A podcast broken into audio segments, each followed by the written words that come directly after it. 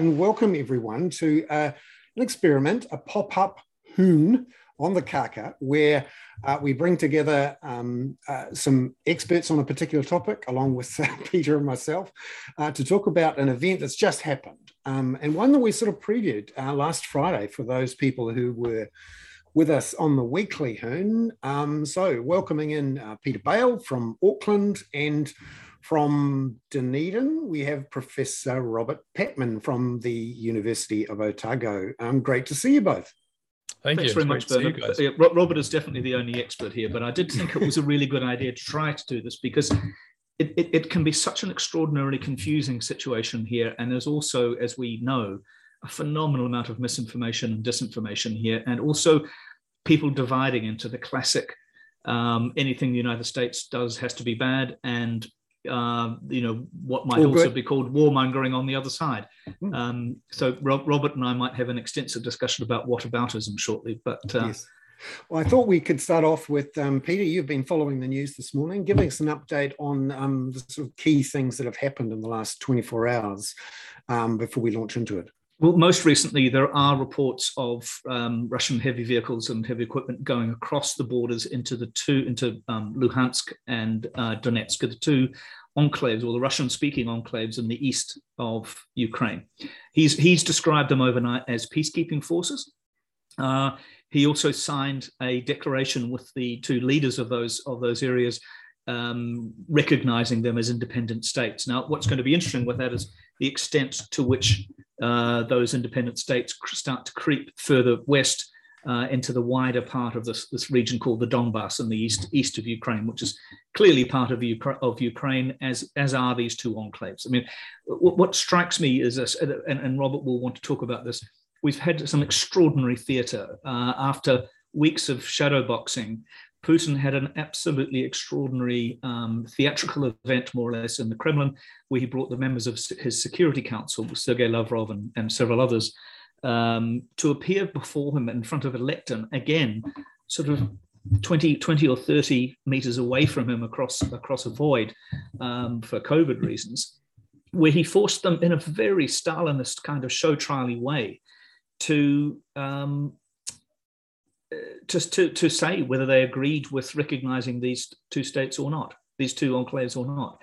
And, and in fact, his security uh, chief sort of appeared to kind of mumble and be not absolutely certain, while another one of one of the Security Council members again raised the question of genocide, which is a it's a kind of rather sick betrayal of the word genocide, which, as we know, emerged in, in, in Nuremberg and can talk about more. But so he's he's created these multiple um, sort of theatrical incidents um, what's also interesting is Bellingcat, um, which is a very, very clever uh, sort of crowdsourced um, uh, fact-checking network based, based in the UK, has, has done some remarkable work on some of these um, false flag incidents and proved that certainly the ones we've seen so far were rather contrived and somewhat contrived in a rather cack-handed way. So there's a whole bunch of pretexts here, but I, I think the point that we made with Robert last week uh, and, and have discussed before is that there is a bit of a shaving off going on here rather than a full invasion at this point. Um, and it will be extremely interesting the extent to which the US and Europe choose to respond to this. Now, it was quite interesting to see the State Department saying this morning that they would immediately launch sanctions or try to launch sanctions against these two enclaves, but they're not doing it against Russia itself. And that suggests to me, potentially very riskily, that there is, in fact, some difference here between a minor incursion and an actual invasion of Ukraine. Um, what do you think about that, Robert? Yes, I think so. And I think Mr. Putin has calculated this move very carefully, um, has overtones of our previous discussion, mm. Peter, when you suggested he might go for a slither. Well, mm. we hmm. know the sliver in question now is Luhansk and Donetsk. Um, it, it, and it also gives him the option to escalate. That is yes. to say, if he's not sort of walking into a battering of huge sanctions hitting him immediately, but he's getting sort of uh, softly, softly treatment from the West, uh, that means that he may be able to consolidate his position. Um, let's be quite clear about this. This is an explosive development because um, the armed separatists, he has, he, you know, they they, they don't really exist without his creation. Yeah, yeah. So he's created these groups, these puppet groups. and now he's recognizing them, and now he's sending peacekeepers in to protect them. Although much of the so-called fighting has been one way in recent uh, the uh, the last month. Um, so, uh, but the, the, the the explosive thing is that these groups, these armed separatist groups, which are proxies of Russia, um, they have territorial claims mm. over much of the Donbass region, which means that it's going to be very difficult to see how Russian peacekeepers, inverted commas, move into this area without the Ukrainians reacting. Exactly, and this, let's remember also these guys are also the, that territory in Donbass to that's right. Putin. these are also the same characters that um, shot down MH17, the Malaysian the mm. Malaysian mm. airliner, several years ago. I mean, these these are not the calmest, most sensible people in the world. No, and um, the other thing is there is a disconnect between Mr. Putin's demands and his first concrete action during mm. this crisis. Remember, he wants Ukraine never to have the possibility to exercise sovereignty in its uh, security policy, and that means that it means in that Ukraine must never join NATO. And in addition, he wants the military infrastructure of NATO disestablished in the 14 countries mm. in Eastern Europe that have joined NATO since the end of the Cold War. And this first move of recognizing groups which Russia effectively established doesn't actually square with that demand. So I think no. this is the opening shot. And it's certainly, it's, uh, it's, certainly not going to reassure the Baltics or Georgia, I would have thought. No, it's it's not. And uh, it, it, it, yeah, I mean, it's uh, a, a, very dangerous situation we, have now entered into. And, and, Robert, just kind of one, one, one, one of the key things here as well, and, and it's sort of it's, it may sound slightly historical, of course, to raise this, but Putin also said that effectively Ukraine has no democratic right to exist. He, he described it as a, a, a creation of the Soviet Union and a creation of Lenin, which effectively he then said, We have the right to impose decommunization on you. We'll show you what that's going to be like. You know, it's a pretty, it's a, it's a huge reversal of the Helsinki Pact of 1953, which I think is, is, is all about not redrawing borders by force, right?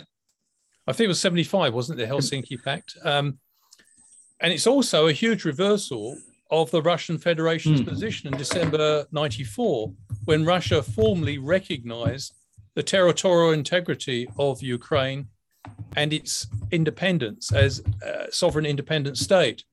And that was in return for um, Ukraine giving up nuclear weapons. So Russia seems to be tearing up the agreements that it made as a neighboring state. And uh, yeah, I mean, uh, one of the things that's really sad about this, Peter, is just how ineffective the UN Security Council in this situation is. If you mm. think about it, in the post Cold War period, three of the five members of the UN Security Councils have been the biggest offenders when it comes to ripping up the rules based system. First of all, the United States carried out an illegal invasion of Iraq without the blessing of the UN Security Council. And then China took action, which was deemed by the Hague Tribunal to be um, in the South China Sea, which was uh, mm. considered to be illegal. And now we have Russia also acting in a way which is a complete variance with international law. So, you know, it makes you wonder how long we're going to tolerate having yeah. this UN Security Council, whose purpose is to maintain um, a rules based system and particularly uh, peace and security. And of course, Robert, Russia is the chairman of the, of the Security Council at the moment, right? Sorry. Russia is the chairman of the Security yes, Council. well, I mean, the, the, timing is very fortuitous for Mr. Putin. and the end of the end of the and the end of the Olympics exactly as forecast. Bernard, go yeah, ahead. Yeah. Sorry.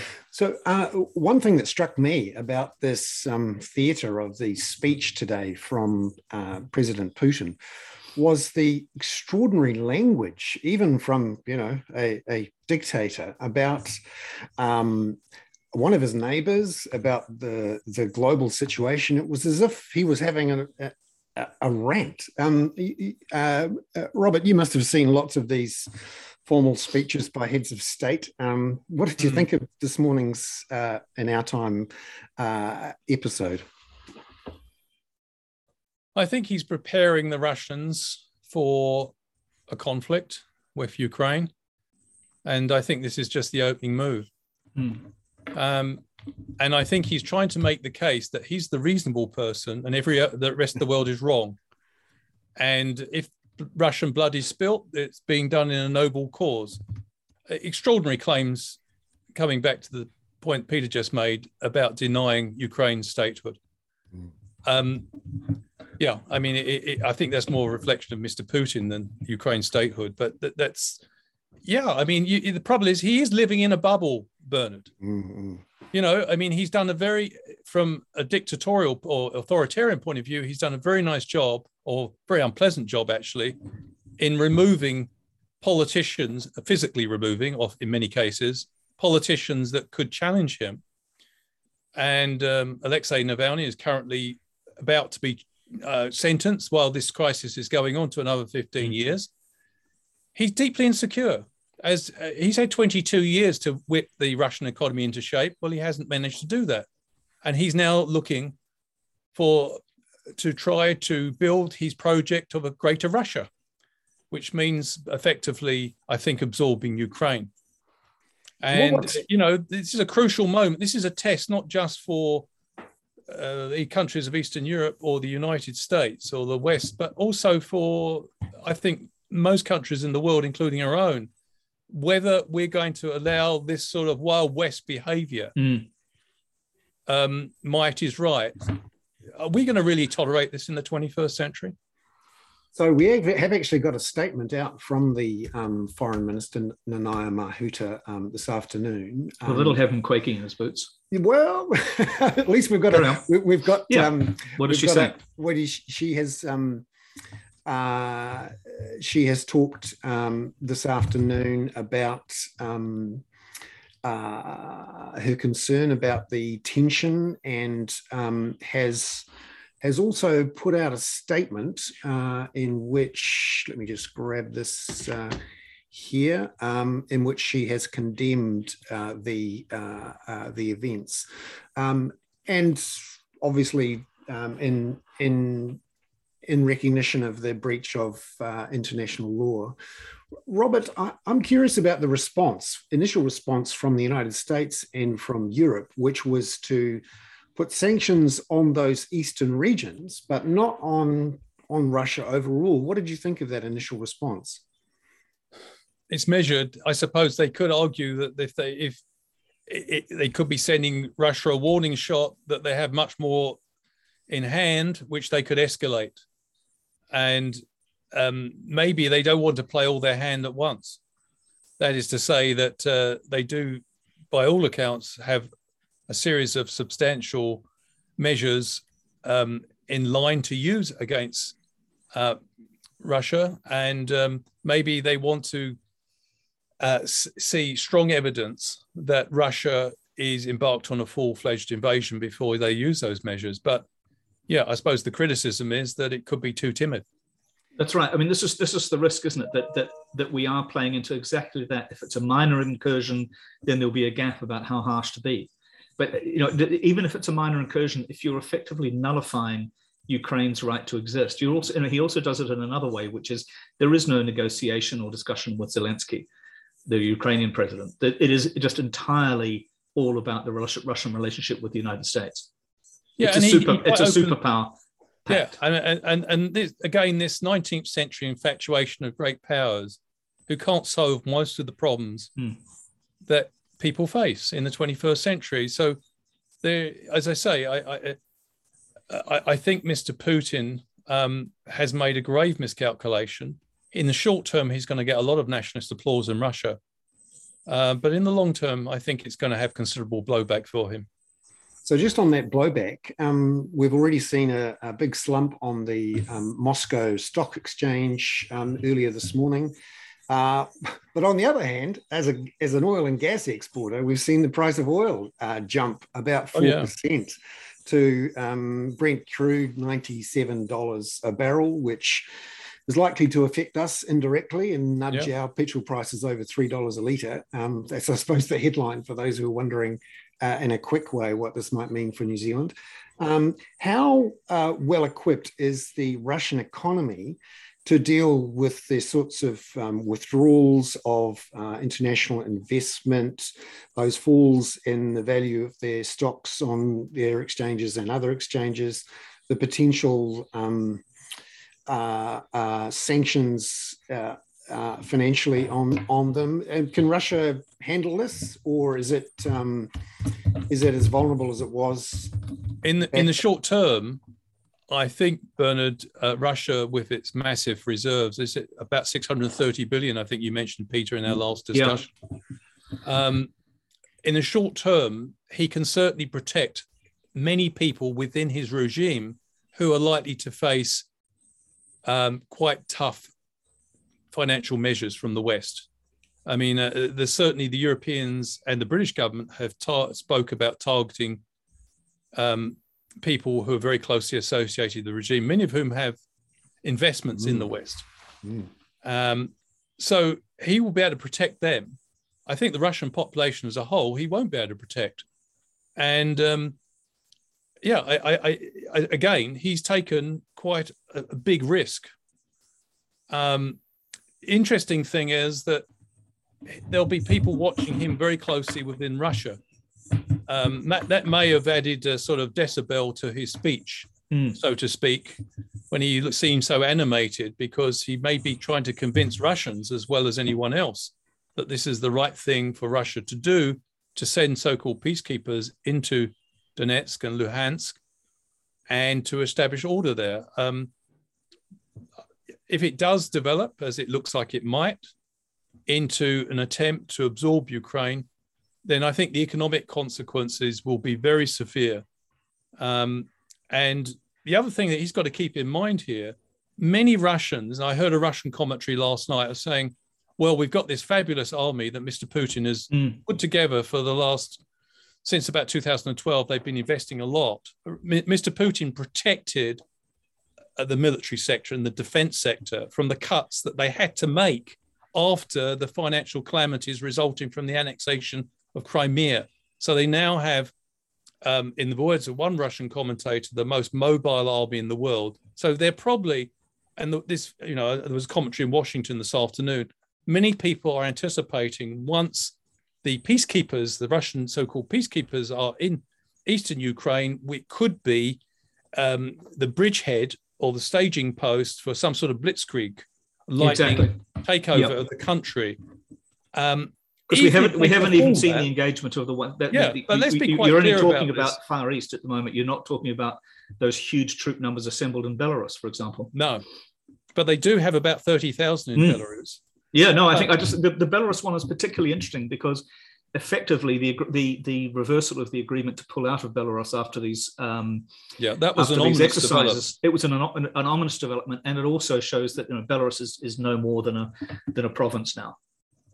Yeah, but I do think, and the point coming back to Bernard's question about whether this was too the sanctions response we've heard so far, whether it's too timid, I think it's very important not just to rely on the United States, but for countries like New Zealand to rally small and middle powers that depend on the rules based order, which has been so often undermined by key members of the UN Security Council to start having a voice. I mean, I think Mr. Putin has to start getting the message um, that this is unacceptable.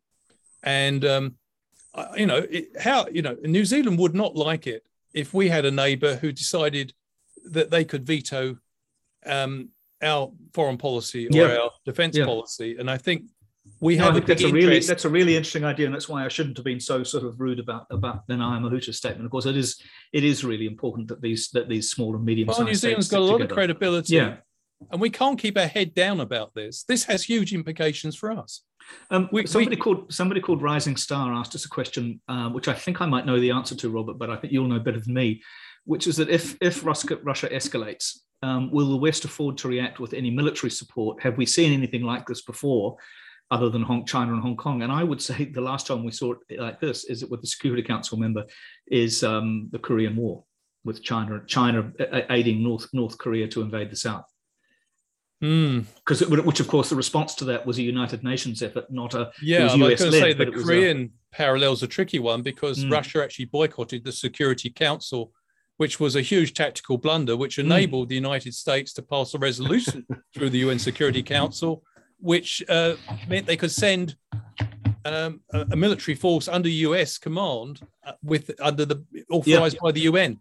Uh, I can't see that happening at the moment under no. with Russia's chairing the Security Council. Robert, let me ask you one question further as well, just and, and, before we open it to questions more broadly from the audience.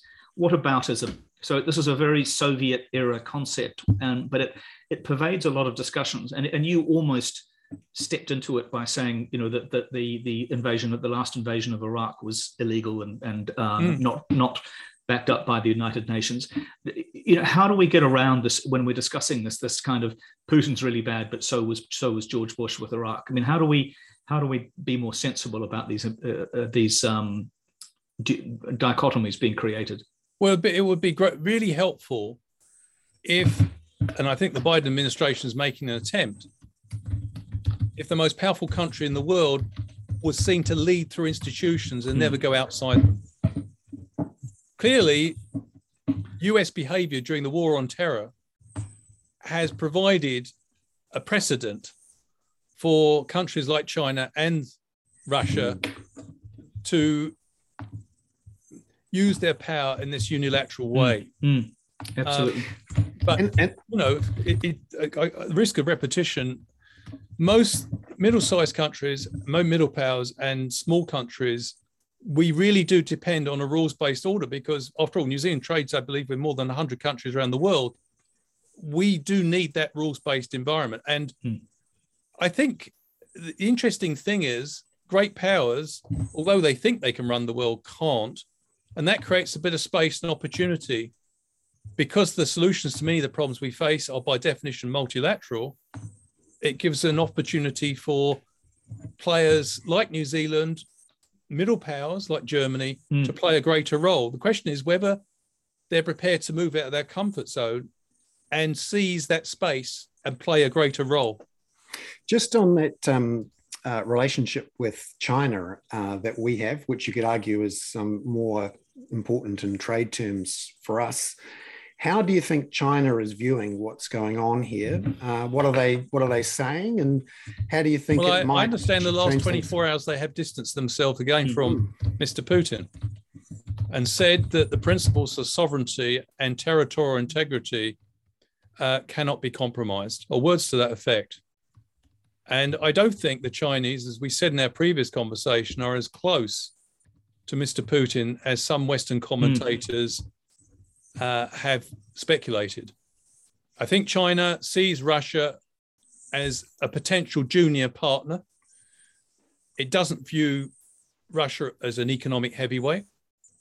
And remember, the Chinese take a long term, long term view. They are quite non sentimental in their approach. And uh, I think they will not like what's happening. Um, because I think it is very disruption. And they also may think this is actually rallying the West at a time when they have mm, issues that yeah. they want to pursue. So it's it's it's going to be very interesting to see how the Russia China relationship plays out. Mm.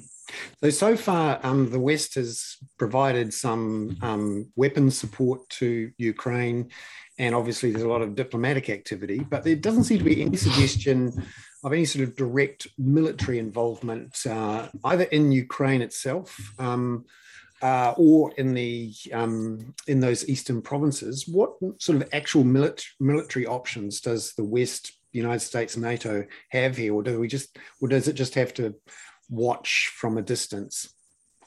Well, I don't know. There's, well, I do know that, that the Americas said it won't send troops hmm. directly mm. to Ukraine because it's not part of NATO. So I think, you know, what could happen, however, is that the countries of Eastern Europe, which don't just view this as a Ukraine Russia con- uh, conflict, they view it as a conflict between Russia and much of Eastern Europe. And they view this as the first gambit, the first round in an attempt to establish a Russian sphere of influence. They see, they, they, they, you know, Eastern Europeans are talking about Putin um, um, reinvigorating the Greater Russia project, um, I, I, think some of them will be giving quite substantial bilateral assistance. Whether that involves um, volunteers uh, military volunteers going. there has been talk about a number of Eastern European countries that happening. I, the other thing is that Zelensky, Mr. Zelensky, the president, President Zelensky, made quite a defiant speech after Putin's, and um, you know, I, I, I don't, I have a feeling that they have been on the receiving end of a lot of military assistance recently mm. from the United States, the UK, and a number of EU states as well as NATO members. Um, I think it's going to provide quite stiff resistance. You can never predict these things. Um, Russian commentators, when they talk about a hypothetical war in the Ukraine, talk as if it'll be quickly over, that the Ukrainians won't be able to stand up to the might and the mobility of the Russian army. Um, but as we all know, um, actually, even if that's true, that may not solve the problem for Mr. Putin. As mm. America found out, it's it's one thing to overthrow a government, it's quite another thing to occupy a country and obtain the desired political outcome you want. I think it's also big, yeah. I think it's also interesting to sort of look at the map, at the pure geography of of Ukraine, and mm. its history of maintaining um, partisan uh, guerrilla style um, operations. I mean, I, I always find this amazing, and I've heard it a couple of times that Ukraine is actually about 10% bigger than the whole of France. Hmm. So, um, and during the Second World War, um, various combatants of both sides continually were, were staging guerrilla actions, uh, even if, if Russia was to fully invade Ukraine. Yes, there's, uh, a, there's, a, there's a lot of bitterness in the Ukraine um, to the former Soviet Union. Hmm and Russia's role in it, not not least because of the collectivization of the 1930s, and also um, the starvation that forcible collectivization caused. Um, millions of Ukrainians died during that period, and that, as we know, people's those memories linger. So, I, I think, in a sense, Zelensky, for his part, by reacting to the announcement that the Russians were sending in peacekeepers will also tap in to those memories. And I think Putin's denial that Ukraine is a proper nation is likely to mm. um, infuriate. So it, it, unfortunately, we're in a situation where we do not have authoritative international mechanisms to prevent um, war. Exactly, and, and it's just something we need to work out in the 21st century.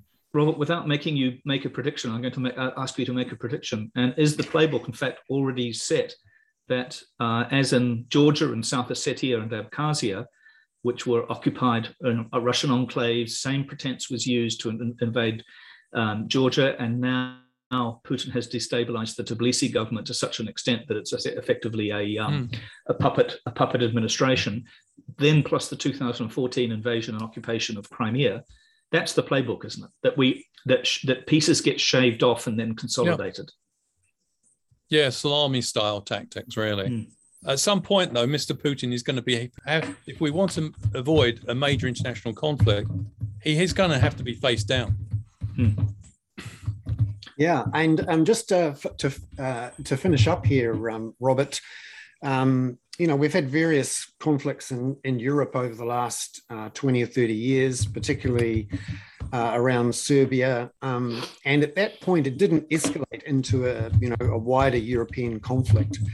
But this time, um, the likes of Boris Johnson have described it as potentially the worst um, war in Europe since 1945. What's your mm. feeling at the moment about whether this escalates into something that um, becomes you know a major problem for global trade and commerce and completely you know resets the balance. I, I do think it's got the potential to escalate rapidly. The world is a very interconnected place. It's a cliche but it's true. And i think it's got big reverberations. I also think mr putin is underestimating um, the reaction or possible counter reaction from the rest of the world, uh, particularly from Eastern Europe, who I there's you know the, the, the great deal of host, hostility there, and the other thing is that even if he overran, so far he's just moved into Luhansk and Donetsk. But even if he overran Ukraine, that would not be the end of the problem. Um, it could turn out to be a sort of Afghanistan or Vietnam mm. scenario. The Ukrainians have got nowhere to go. It's their country. And they're going to fight like mad to stay there. And, um, you know, uh, Mr. Putin's been living in a bubble. He doesn't get much independent advice. He, no one can stop him at home. Everybody's terrified of him. And um, there will come a point where, you know, he will confront obstacles and circumstances he can't control. We, you know, but I, I do think the rest of the world has got a part to play. And I think, you know, New Zealand might be able to play. It's a small country, but it can sometimes act as a bit of a playmaker on the international stage, bringing people who would not otherwise agree together. And I think that may be our role. It's very important, I think, that we do not allow um, a state to use force to redefine borders because it sets a precedent which ultimately is in no one's interest, but is particularly not in the interest of the smaller and middle-sized powers. Professor um, Robert Patman, thank you very much for, for um, jumping on. That was um, a cracking 30 minutes Thanks, of, Robert. Um, of an event. Um, and Peter, thank you so much for uh, suggesting the, Thanks, um, the pop-up hoon. And we'll, we'll, we'll, let you know how it went, but let's, let's make this all together. Thank you. Yeah, yeah. Thank you very much. Ka kite everyone. See Thank you. you. Bye. Thank you. Cheers.